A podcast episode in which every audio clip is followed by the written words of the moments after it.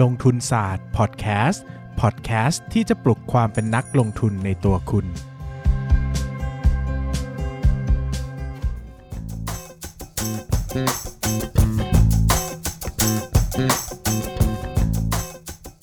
สวัสดีครับ ยินดีต้อนรับเข้าสู่รายการลงทุนศาสตร์พอดแคสต์รายการที่จะชวนทุกคนมาพัฒนาความรู้ด้านการเงินและการลงทุนไปด้วยกันนะครับ วันนี้เรามาชวนทุกคนคุยกันในเรื่องของเงินปันผล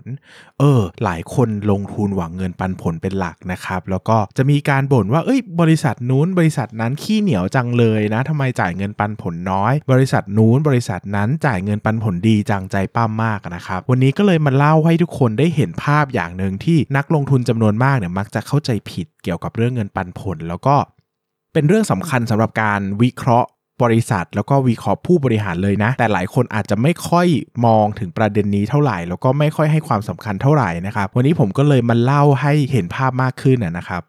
สิ่งที่ผมจะบอกก็คือเงินปันผลที่จ่าย กับเงินปันผลที่ได้รับเนี่ยมันคือคนรับประเด็นกันนะ นะครับเงินปันผลที่จ่ายคือเราต้องดูว่าบริษัทจ่ายมากหรือจ่ายน้อย แต่เงินปันผลที่ได้รับเนี่ยขึ้นอยู่กับว่าเราได้รับมากหรือน้อยเออฟังแล้วหลายคนบอกมันประหลาดจังเลยพูดอะไรที่มันดูไม่สมเหตุสมผลนะครับสิ่งที่ผมจะบอกก็คือสมมุติบริษัทหนึ่งเนี่ยจ่ายหุ้นหุ้นหนึ่งเนี่ยสมมติราคา 5 บาท จ่ายเงินปันผลออกมา 1 บาท แบบนี้เราได้เราได้เป็น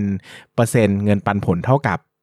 20%ถูกต้องไหมครับ แต่ถ้าหุ้นนี้ถูกไล่ซื้อจนขึ้นไปเป็นราคา 10 บาท จ่ายปันผลเท่าเดิมเลยครับ 1 บาท แบบแบบแบบนี้เราได้เงินปันผลกี่เปอร์เซ็นต์ครับ 10%น้อยลงครึ่งเลยนะคำถามคือบริษัทจ่ายเงินปันผลเท่าเดิมหรือเปล่าคำตอบคือเท่าเดิมนะครับ ดังนั้นสิ่งสำคัญที่เราจะต้องทราบก็คือว่าเปอร์เซ็นต์ยิวหรือเปอร์เซ็นต์เงินปันผลที่เราจะได้รับจากการถือหุ้นเนี่ยมันเป็นเปอร์เซ็นต์ที่แปรผกผันไปตามราคาหุ้นนะครับ ดังนั้นเนี่ยจะได้มากหรือจะได้น้อยเนี่ยมันขึ้นอยู่กับราคาตลาดด้วย หลายครั้งบริษัทจ่ายเงินปันผลออกมาเยอะมากนะครับแต่หุ้นตัวนี้ถูกไล่ซื้อกันจนแพงลิบลิ่วนะครับ ก็กลายเป็นว่าเงินปันผลก็ดูน้อยไปเลย หลายคนก็โอ้โห บริษัทนี้ขี้เหนียวมากจ่ายเงินปันผลน้อย แต่คือความจริงเขาจ่ายออกมาเต็มแม็กแบบสุดๆ ไปแล้วนะครับ แต่ราคาหุ้นมันขึ้นสูงไปเอง คือคนในตลาดหุ้นก็ไล่ซื้อกันจนแพง เวลาเราได้เราก็รู้สึกว่าน้อย แต่ความจริงมันก็เยอะมากแล้วนะครับ ในทางตรงกันข้ามบางบริษัทเนื้อจ่ายเงินปันผลนิดเดียวเองนะครับ เพียงแต่บริษัทเนี่ยไม่มีคนซื้อ คือ PE มันต่ำมากนะครับ แล้วก็ไม่มีใครไล่ซื้อเลย เลยทำให้เปอร์เซ็นต์เงินปันผลเนี่ยมันดูมาก ไปเพราะว่าไม่มีคนซื้อหุ้นนะครับ กลายเป็นว่าเรากับรู้สึกว่าเงินปันผลเนี่ยมันได้มากได้น้อยเนี่ยสิ่งที่เป็นลีดนำหรือว่าเป็นปัจจัยนำเนี่ยกับกลายเป็นเรื่องของราคาในตลาด ซึ่งแน่นอนว่า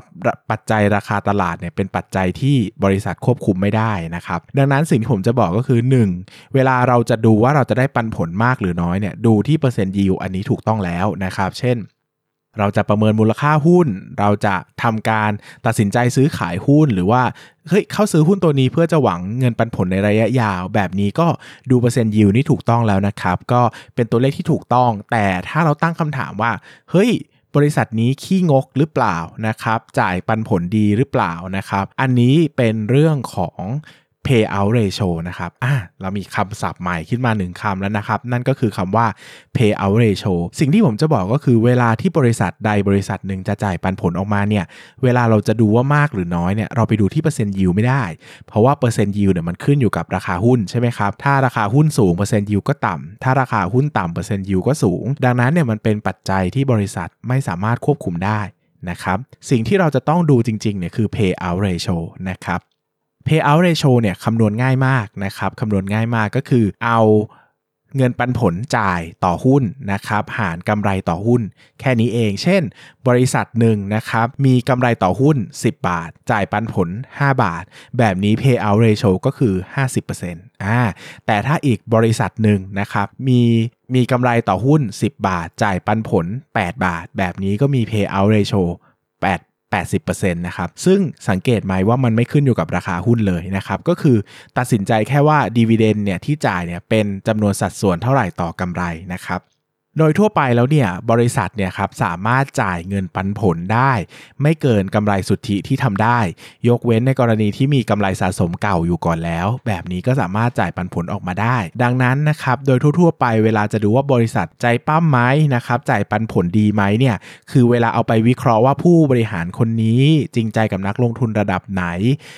ให้เกียรตินักลงทุนระดับไหนจ่ายปันผลระดับไหนเนี่ย ตัวเลขที่ต้องดูคือ payout ratio นะครับเปอร์เซ็นต์ yield อันเนี้ยดูไม่ได้ เพราะว่าเปอร์เซ็นต์ yield มันขึ้นอยู่กับราคาหุ้นเนอะก็ต้องดู payout ratio เป็นหลัก ซึ่งตัว payout ratio เนี่ยโดยทั่วไปแล้วนะครับบริษัทโดยทั่วๆไปเนี่ยจะจ่าย payout ratio อยู่ที่ไม่ต่ำกว่า 50%ดังนั้นถ้าเป็นตัวเลข 50เนี่ยผมถือว่าเป็นตัวเลขกลางๆนะครับไม่น้อยไปไม่มากไปก็ถือว่ารับได้นะครับทำกำไรสุทธิมาได้ 100 บาท 50%ก็จ่ายคืนผู้ถือหุ้น อีก 50%ก็นำไปลงทุนทำธุรกิจต่อนะครับ บริษัทโดยทั่ว ๆ ไปนะครับก็จะจ่าย 50%ขึ้นไปนะครับยกตัวอย่างบางตัวอย่างเงี้ยที่คนบ่นว่าโอ้โหจ่ายเงินปันผลน้อยมากเลยจ่ายแค่ประมาณ 1.5 1.5%อย่างเงี้ยนะครับก็คือเป็น dividend yield 1.5%เนี่ยแต่พอไปดูจริง ๆ แล้วเนี่ย payout ratio ของเขาเนี่ยสูงถึง 70-80%อย่างเงี้ยนะครับก็คือความจริงเขาก็จ่ายเยอะแล้วนะครับถ้าเทียบกับกำไรที่เขาหาได้ เพียงแต่หลาย ๆ ครั้งเนี่ยมันเป็นตัวเลขที่เราเอาไปเทียบเราเราเอาไปเปรียบเทียบกับราคาหุ้นไงครับเราเลยจึง mislead คือจะเข้าใจผิดว่าเฮ้ยบริษัทนี้ขี้งกจังเลย แต่ในความเป็นจริงคือเขาก็จ่ายให้เยอะมากแล้วเท่าที่เขาจะหามาได้นะครับบางบริษัทจ่ายเกือบร้อยเปอร์เซ็นต์ก็มี แต่ PE มันแบบสูงมากอย่างเงี้ยนะครับ มันก็เลยทำให้ตัวของ payout ratio เนี่ยมันสูงแต่ dividend yield มันต่ำนะครับ หลายคนบอกโอ้โห เวลาดู payout ratio เนี่ยมันดูยากจังเนอะจะต้องเอามาคำนวณนู่นนี่นั่นนะครับพอนี้ผมก็เลยจะให้สูตรลัดเทคนิคการมองง่ายๆเลยว่าหุ้นไหนจ่าย payout ratio ดีหรือไม่ดีนะครับ สูตรนี้ก็คือสูตรการเอา dividend yield นะครับคูณกับ PE เออ payout ratio เท่ากับ dividend yield คูณกับ PE งงไหมครับ หลายคนจะเอ้ยมันง่ายขนาดนั้นเลยเหรอนะครับ ก็เราลองมาแยกสูตรกันดูง่ายๆนะครับ dividend yield เนี่ยเท่ากับ dividend หารด้วยราคาหุ้นนะครับ ส่วน payout เอ่อส่วน PE เนี่ยเท่ากับราคาหุ้นหารด้วยกำไรต่อหุ้น นั่นแปลว่าถ้าจับมาคูณกันนะครับ ราคาหุ้นก็ตัดกันนะครับ เหลือว่าดีวิเออเปอร์เซ็นต์ดีเวเดนเนี่ยเท่ากับ เอาใหม่นะครับ payout ratio เท่ากับเปอร์เซ็นต์ dividend คูณด้วย PE เนาะตัดกันก็จะเหลือเป็น dividend หารด้วย net profit ต่อหุ้นนะครับ สรุปง่ายๆก็คือ payout ratio เนี่ยเท่ากับเปอร์เซ็นต์ dividend yield คูณกับ PE อ่ายกตัวอย่างง่ายๆแบบนี้นะครับ เช่น เราไปเจอหุ้นหนึ่งนะครับ dividend yield เนี่ยประมาณ 1.5%นะครับก็จับคูณ PE เลยสมมติ PE ทั้งหมด 40 ก็เอา 40 คูณ 1.5 ก็แปลว่า เฮ้ย ตัวนี้มี payout ratio เท่ากับ 60%ก็ไม่แย่นะ ก็ถือว่าสูงใช่ไหมครับหุ้นบางตัวจ่ายเปอร์เซ็นต์ดีเวเดน2%อ่าแต่ PE 40 เท่าแบบนี้ 40 คูณ 2 ก็กลายเป็น 80 เอ้ย ก็สูงนะใช่ไหมหุ้นบางตัวจ่ายดีเวเดน3%แต่ PE 10 เท่าแบบนี้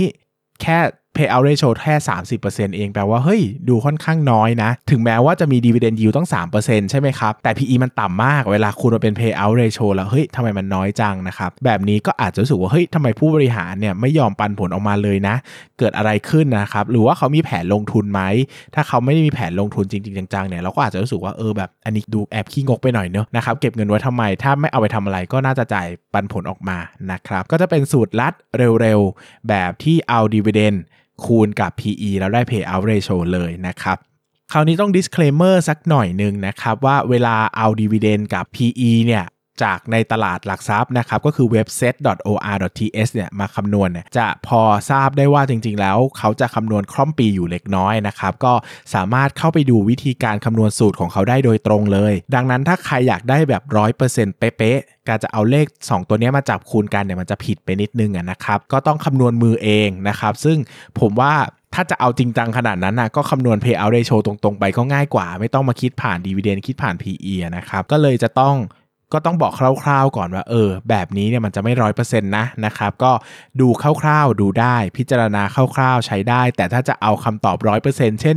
จะไปส่งครูอย่างเงี้ยนะครับ เรียนวิชาไฟแนนซ์จะทำการบ้านไปส่งครูเงี้ยจับคูณเฉยๆก็จะตัวเลขก็จะผิดได้นะครับ แต่ก็พอให้ไอเดียได้ ถ้ามันไม่ได้มีการปันผลแบบพิเศษอะไรออกมาที่ทำให้ตัวเลขดีเวเดนมันผิดไปอย่างมีสาระสำคัญนะครับ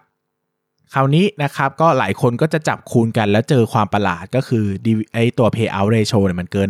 100%เช่นจับคูณกันแล้วได้ 150%แบบนี้เป็นไปได้ไหมคำตอบคือเป็นไปได้นะครับ หลายครั้งที่บริษัทเนี่ยมีกำไรสุทธิ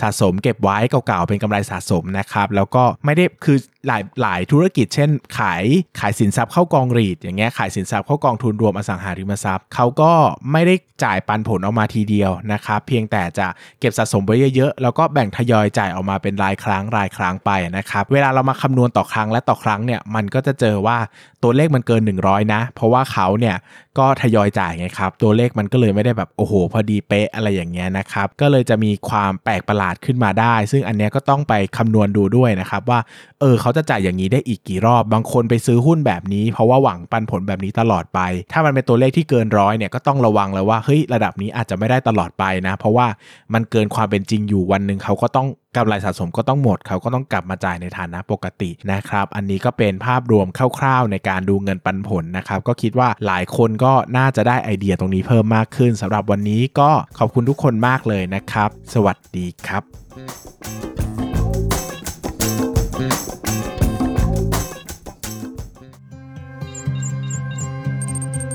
อย่าลืมกดติดตามลงทุนศาสตร์ในช่องทางพอดแคสต์เพลเยอร์ที่คุณใช้ แล้วกลับมาปลุกความเป็นนักลงทุนกันใหม่ในลงทุนศาสตร์พอดแคสต์